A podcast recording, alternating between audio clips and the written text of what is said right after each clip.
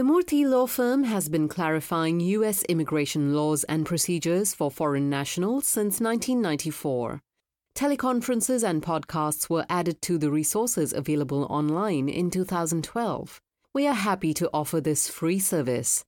Please listen to copyright information and restrictions at the end of this recording.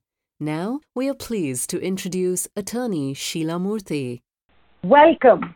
I am Sheila Murthy President and CEO at the Murthy Law Firm. Thank you so much for joining us for today's teleconference on what to do when the government comes knocking on your company's doors. Joining me in today's teleconference, I have my two esteemed, brilliant, experienced lawyers at the Murthy Law Firm, attorney Aaron Finkelstein, who's been with the Murthy Law Firm for over 20 years. He's the managing attorney at the firm a brilliant creative lawyer that I'm sure many of you have had the privilege and honor of speaking with or consulting uh, with over the past two decades.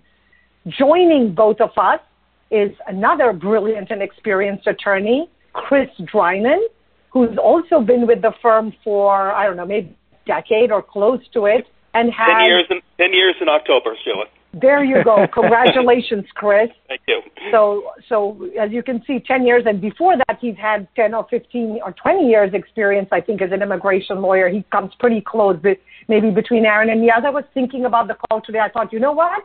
Between the three of us, we're getting cl- pretty close to over three quarters of a century. So we have between 75 to 100 years of experience, a century of experience, 100 years in immigration law uh, just among the three of us. So clearly there's a wealth of knowledge, and we hope to discuss, uh, go over briefly with you to just keep you uh, abreast of what are the latest changes that are occurring. So obviously, as we know, in today's uh, you know conference, we're going to talk about what to do when the government agency knocks on your company's door. They will probably ask questions about the foreign national, the work site, and of course, we're going to touch a little bit about what's happening since middle of March of 2020 with the COVID-19 shutdowns impacting employers and employees across the world, not just across the United States.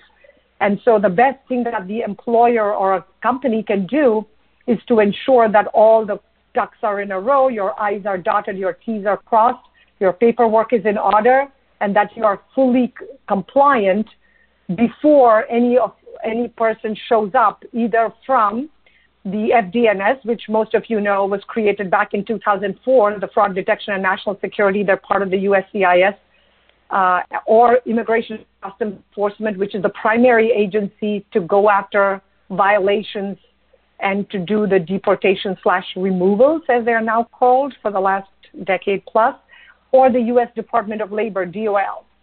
So normally what we see obviously is either an I-9 investigation or a notice of inspection is delivered. It used to be delivered by certified mail, and during COVID-19, uh, ICE has agreed in the past several months and issued a number of extensions in order to provide employers additional time to produce certain documents. But most of those deadlines seem to be expiring or have expired. And also, of course, we additionally see that the Department of Labor will normally serve their notices by mail. They tend not to show up in person. So now let's focus a little bit on how COVID-19, whether it has disrupted FDNS in any form or fashion. So Aaron, I invite you to jump in. Sure. It is true that uh, COVID-19 has disrupted the FDNS site visits for the last several months. Um, however, these visits have resumed a few weeks ago, and they're primarily initiated by email. Um, what we've noticed is that the officers may attempt to arrange to meet at the beneficiary's work location, but they won't insist on on going to the beneficiary's work location if the beneficiary doesn't have access due to the pandemic. Instead, what they'll do is the FDNS will ask for photos of the worker's homework location, um, or what they may ask for, they may agree to, is also accepting pictures from the traditional office location to verify there, that there in fact is a setup there. Just a warning, which is in regards to working from home locations, employers should have filed amendments if the employee's home work location was not within the same MSA, metropolitan statistical area or commutable distance, of the original location on the LCA and the H-1B. Uh, if the location is covered by the LCA, it is in the same MSA, it is in commutable distance, then the employer has to update their public access file, their PAF, with evidence of the notice of posting at the home location. Yeah, that's right. Put it on the refrigerator, so to speak. Uh, and the reason why they're doing that is because it's technical compliance. There's a binary rule that you require that notice of posting. You either got it or you don't. And therefore, posting on the refrigerator at least meets that technical requirement. Yeah, it certainly does some make no sense. It's like nobody else comes into my house, especially hmm. with COVID 19. But like Aaron just said, it's a technical requirement. You're supposed to put it in the bulletin board, on the refrigerator, wherever. So that's it's wherever the employee supposedly the physical place of work location. So thank you, Aaron. So, so Chris, can I ask you? So, what are these agencies looking some information to get get from this? Well, it's it's a bunch of different agencies that we're dealing with, Sheila, and, and sometimes it is it is a fishing expedition. In all honesty, sometimes they're acting on on a complaint or or a tip from someone. Um, and all these agencies basically are investigating different aspects of an employer's compliance with the immigration and the employment laws. Um, they also investigate uh, the compliance with the H1 the rules for the H1 and L1 uh, visa classifications, which of course a lot of people who are listening to this teleconference are going to be going to be acutely interested in, um, um, as well as other things like I-9 compliance. That's the form that every employer ha- every employee has to fill out um, when they when they begin working to confirm that they're allowed to work in the United States, as well as sometimes wage and hour issues. Are are the workers being paid what they're supposed to be being paid? Um, now, as as I said, a lot of the people listening to this teleconference today are going to going to be people who employ H1 or L1 workers. And I think they're going to want to know what are the uh, what are the additional requirements that they really have to look out for if they get one of these site visits. And I think you're going to talk about that now, Sheila. Yep. So basically, as we know, the FDNS has many functions. So if the company employs non-immigrant workers, as Chris just said, um, such as H1 and L1 employees, they do have these additional requirements to comply with the law or be subject to a specific types of compliance review and investigations. And the FDNS, as some of us are aware, is responsible for verifying that the employer, the H-1B or the L-1 employer, is complying with the non-immigrant petition, particularly H-1B petitions filed both with, we will see the Department of Labor with the LCA part of it and with USCIS for the actual I-129, the H-1 petition. And there are a number of different types of assessments or reviews that the FDNS performs. So the three main types are one is performance of fraud assessments, where the FDNS officers review and they engage in assessing the fraud indicators, including what they consider benefit fraud and compliance assessment to determine the type and the volume of fraud in certain immigration benefits programs. Second, compliance, the compliance reviews, systematic review of certain types of applications or petitions to ensure the integrity of the immigration benefit system. And third, targeted site visits. So if inquiries there, which are conducted, as many, many of you have seen over the past 5, 10, 15 years, these inquiries are conducted in cases where either the fraud, itself is suspected or they sometimes claim it's done completely randomly based on a variety of factors on the volume, et cetera, of the employer filing H-1 petitions.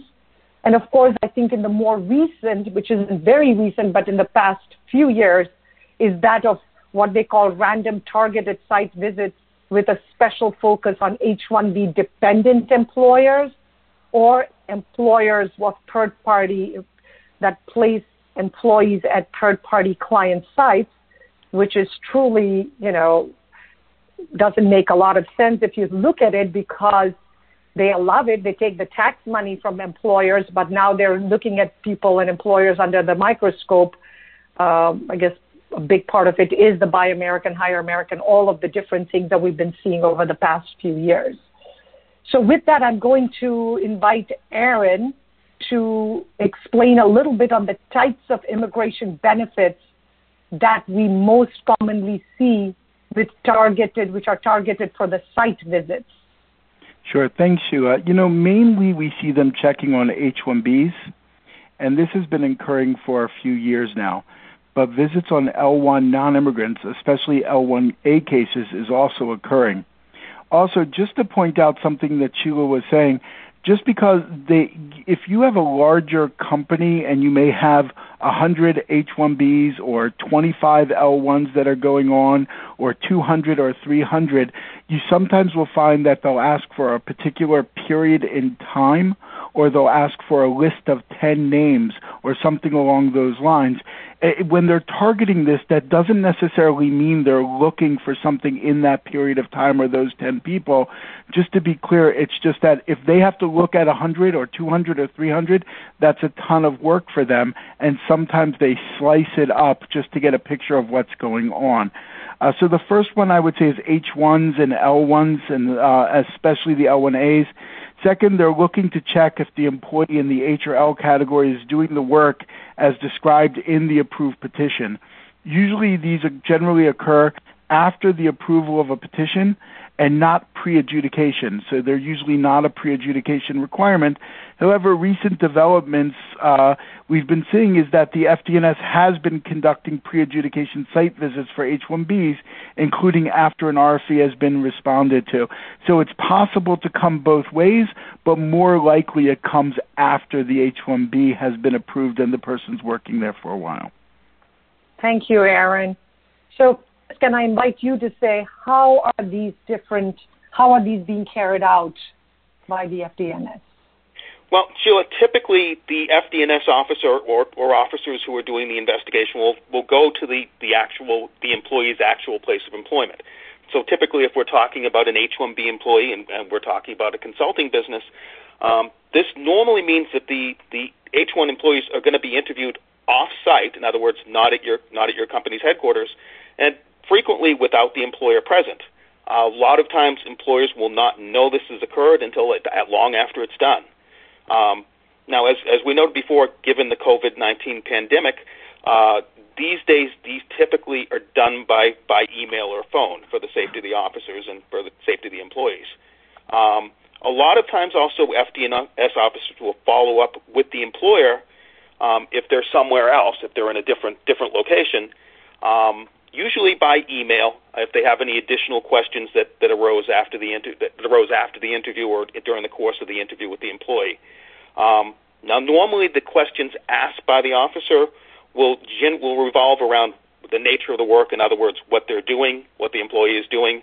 Uh, they'll verify the wages uh, that they're being paid to be make sure that they're being paid what they're supposed to be being paid. And they also might inquire about the interaction between the employee and the employer in other words, they might want to confirm that the there actually is an employer-employee relationship here, which is has been for many years a big deal with with H-1Bs. Um, and if you get if you're an employer and you get an, an email subsequent to one of these interviews, you all might also get an, a request for additional company information, and sometimes that will not really appear to be relevant to the specific case that was being that was being verified. It, it's sort of generic generic information.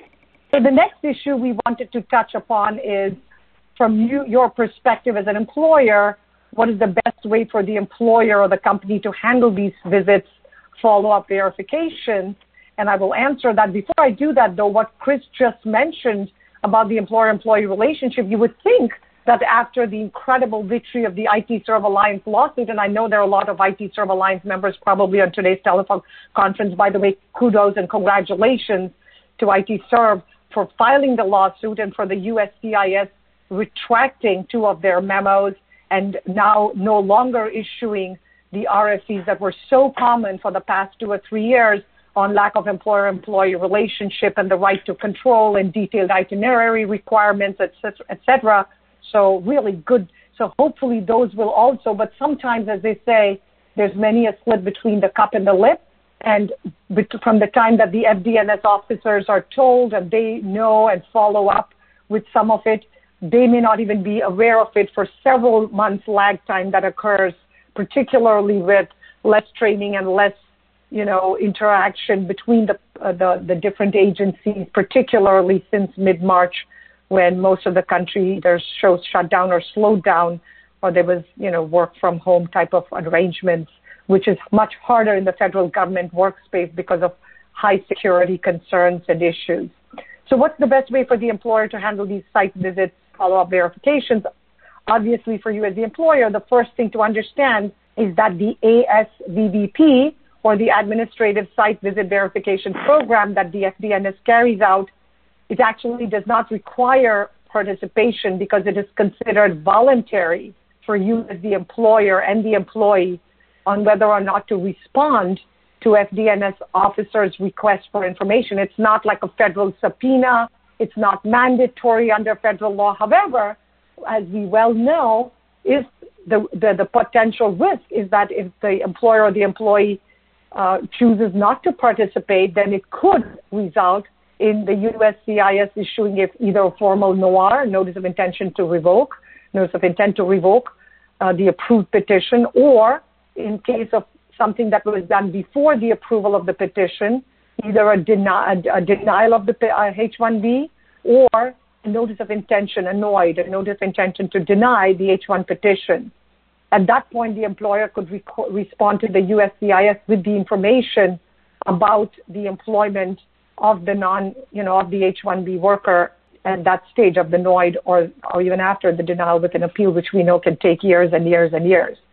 Or third, the, an employer or employee can also request the FDNS to reach out to the immigration attorney on record, whoever filed the H-1 petition, or if you think, you know what, my company lawyer or my in-house people aren't able to do this, but I would like to have, uh, you know, another law from somebody else that you're more comfortable that does this kind of work, that has a team, a group of lawyers, or a team that can do this work then that you can contact that lawyer uh, to seek assistance specifically in responding to the officer's request for information. And in general, because most of us know that the FDNS takes only a few, provides you only a few days to respond. Uh, so whether it's employers or employees and or your attorneys, it's generally recommended to request additional time to respond to such a request for verification of information or documents. Oh, before you jump into the to the next topic, I just wanted to say something real quickly because the ASVVP, the site visits is voluntary, but cooperating actually in the LCA, you do sign a, a, a page where you indicate that you will cooperate with the government. The issue is that there is no specific rules about how you're required to cooperate with the FDNS. So I do want to be be clear that not cooperating with the site visit, saying no, I don't want you to come in. You may get a notice of intent to revoke. They'd have to document what the issue is, and you could respond to it. But altogether, refusing cooperation, um, that's something that you sign off on on the LCA, so it could come back and create a problem. However, there are people that have refused the site visit, and what they'll do is they'll come in and they'll say, communicate by email, or as Sheila mentioned, let's set up a time for you to speak to your attorney, to our attorney, and so it gives you an unbelievable amount of flexibility because there's nothing specific that requires or or dictates the method that you're required to, to required to cooperate. But it's really cooperating with that site visit program that's not required. That's all. Thank you, Aaron, for that clarification. That makes perfect sense. Uh, what if the employer or employee either get an email or they get a phone call? Um, you know, is it, uh, it is it more straightforward to ask for more time? But what if the officer shows up in person? I know showing up in person during COVID nineteen is less likely, but what once things open up over the next few months? So it's it's a great question. So the the best uh, way to deal with this type of situation is, of course, to be prepared, both for the employer and the employees.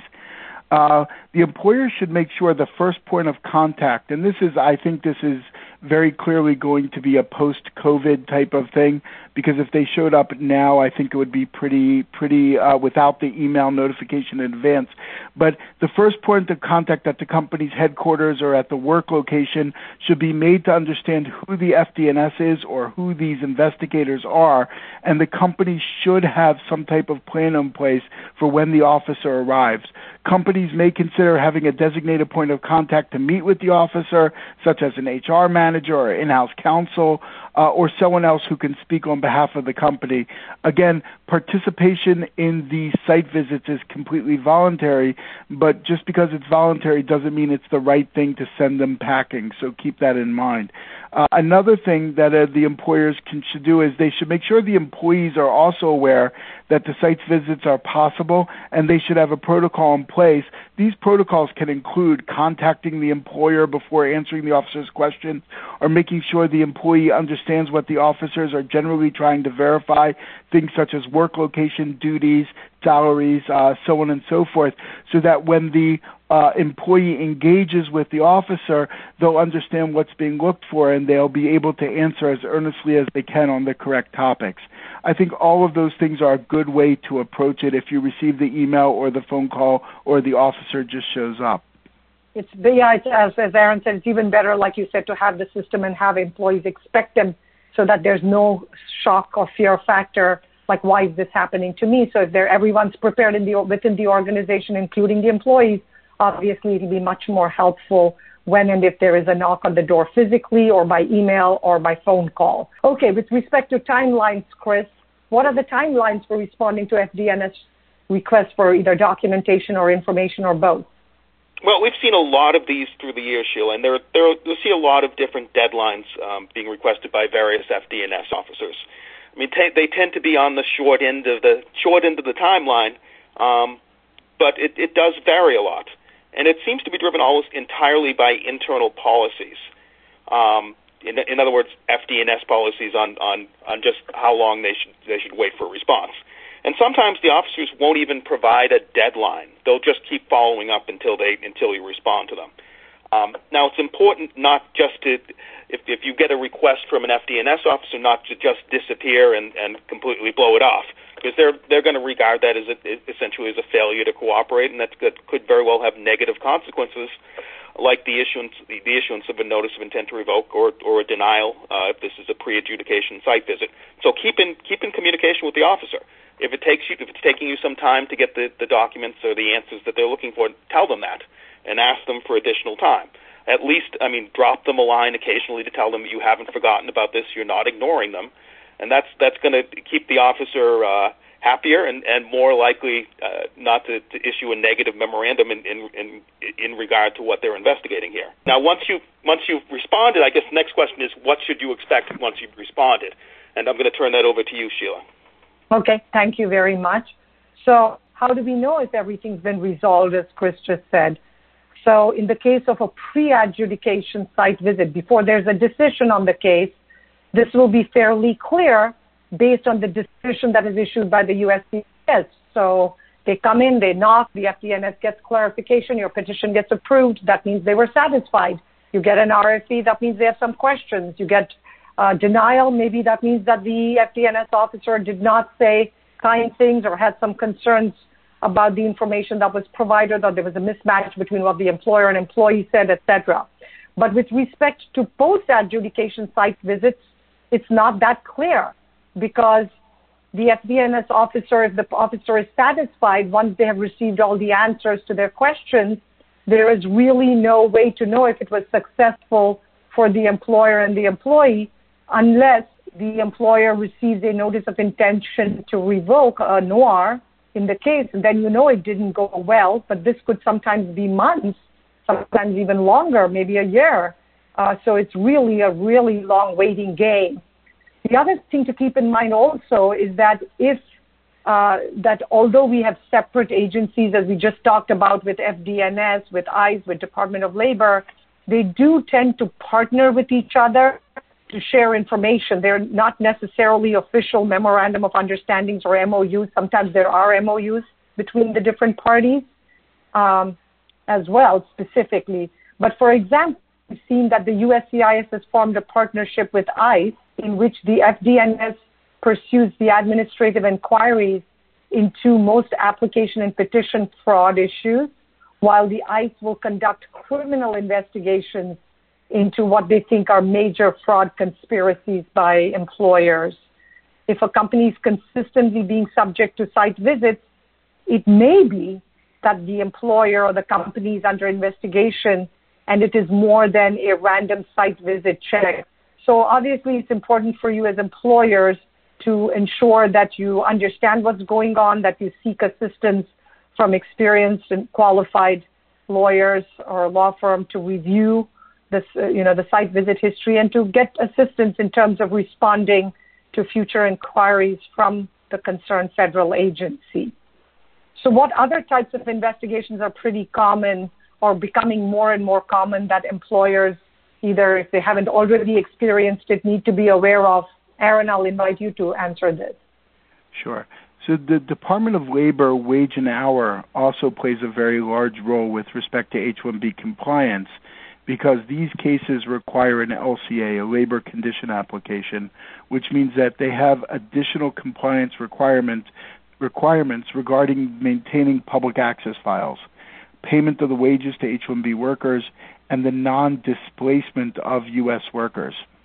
Um, so the, I would say Department of Labor is a very big one. Okay, thank you. Also, I think we're all pretty familiar with public access files and required wage per Department of Labor, the H-1B LCA, Department of the Green Card case as well. But what exactly does, I know there's reference in many places to that the, there should be non-displacement of U.S. workers, but what does that really mean from the, for the employer?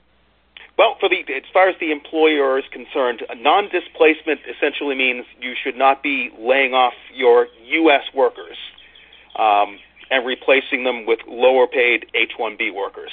Um, there have been some some some famous instances where this occurred. The most famous one I think involved involved the Disney Corporation, um, where a lot of a lot of Disney's staff um, were laid off and replaced with H-1B workers, and the Disney uh, the Disney workers were required to train uh, the H-1B workers who were replacing them as a condition to get their severance pay.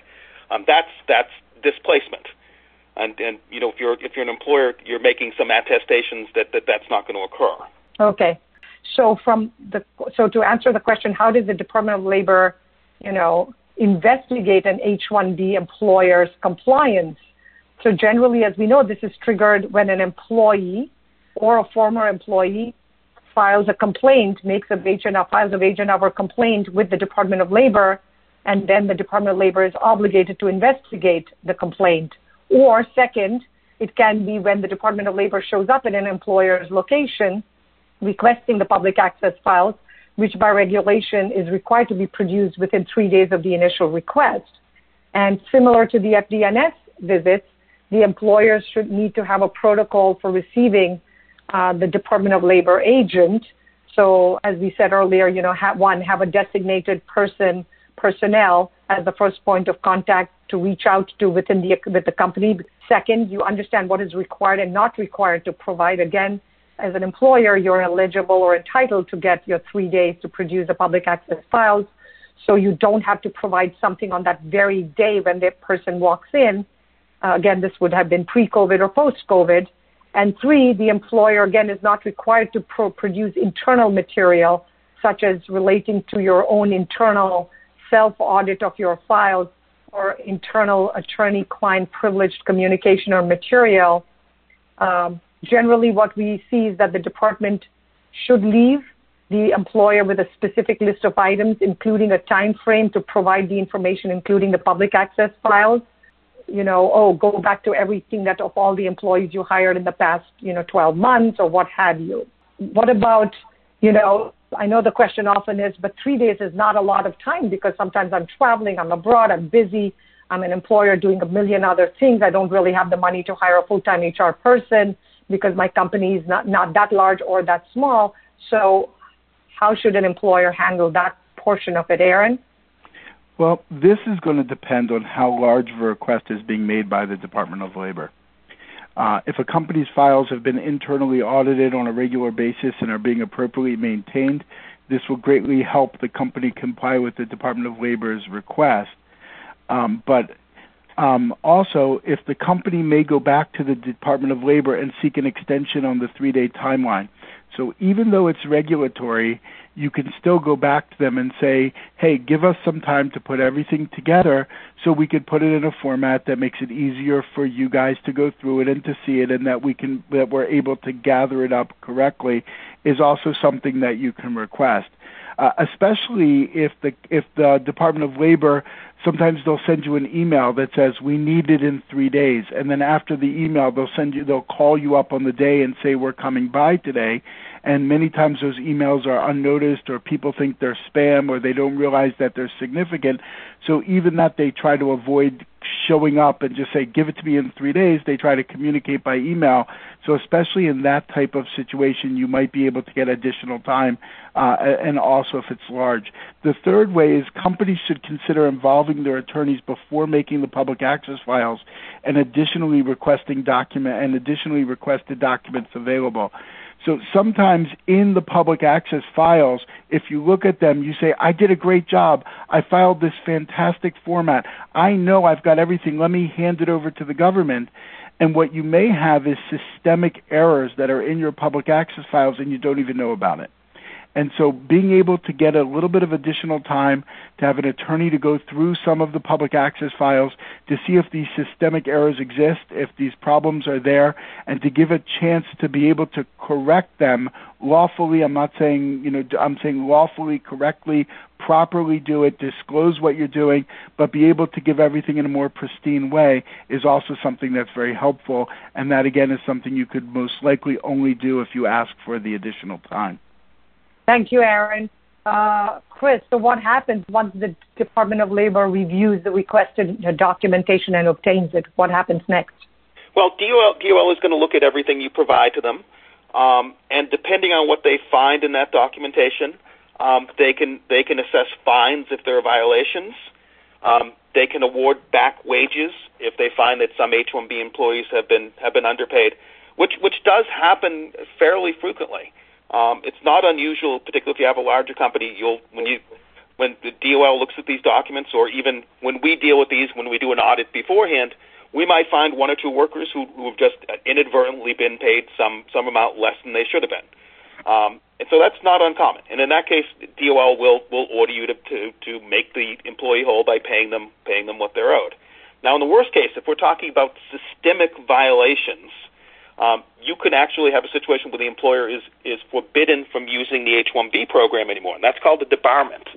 Um, that's that's a very severe penalty, of course, because if you're if you're an H-1B consulting company, you depend on being able to to get your H-1Bs approved. So being barred from the program would be disastrous.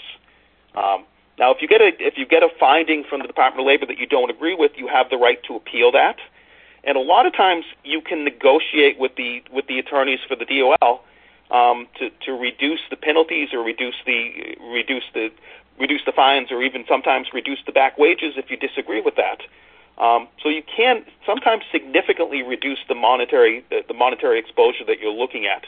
Um, so that's another good reason why you should really get an attorney involved with this early in the process. Thank you, Chris.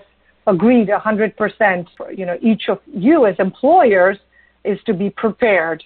You know, the just to highlight the three main areas preparation is obviously try to self audit your own files. You can do it internally, you can do it an outside law firm, somebody to double check, do even a sampling, sampling audit. I know Murthy Law Firm does that routinely, either a sampling of a few cases, sample every case, depending on the size of the company, it may make sense. Second, have standard operating procedures or SOPs in place for these areas of compliance to ensure that your staff internally is trained on who is going to be responsible for managing this particular area of the company's business, who is going to be there from the beginning to the end to explain or provide information documents, who is the point of contact with the outside law firm or lawyers, etc.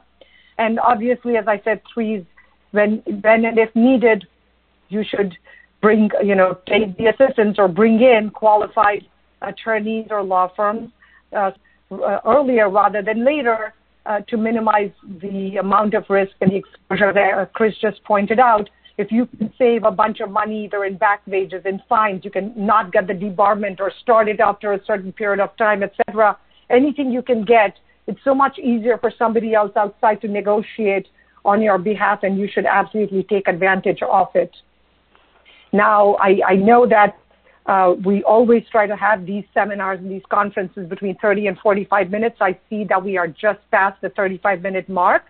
And so I think it's been a great opportunity to share some information with you. I do hope that each of you is staying well and staying safe as you're dealing with COVID-19 and its impact on you, your families, your business.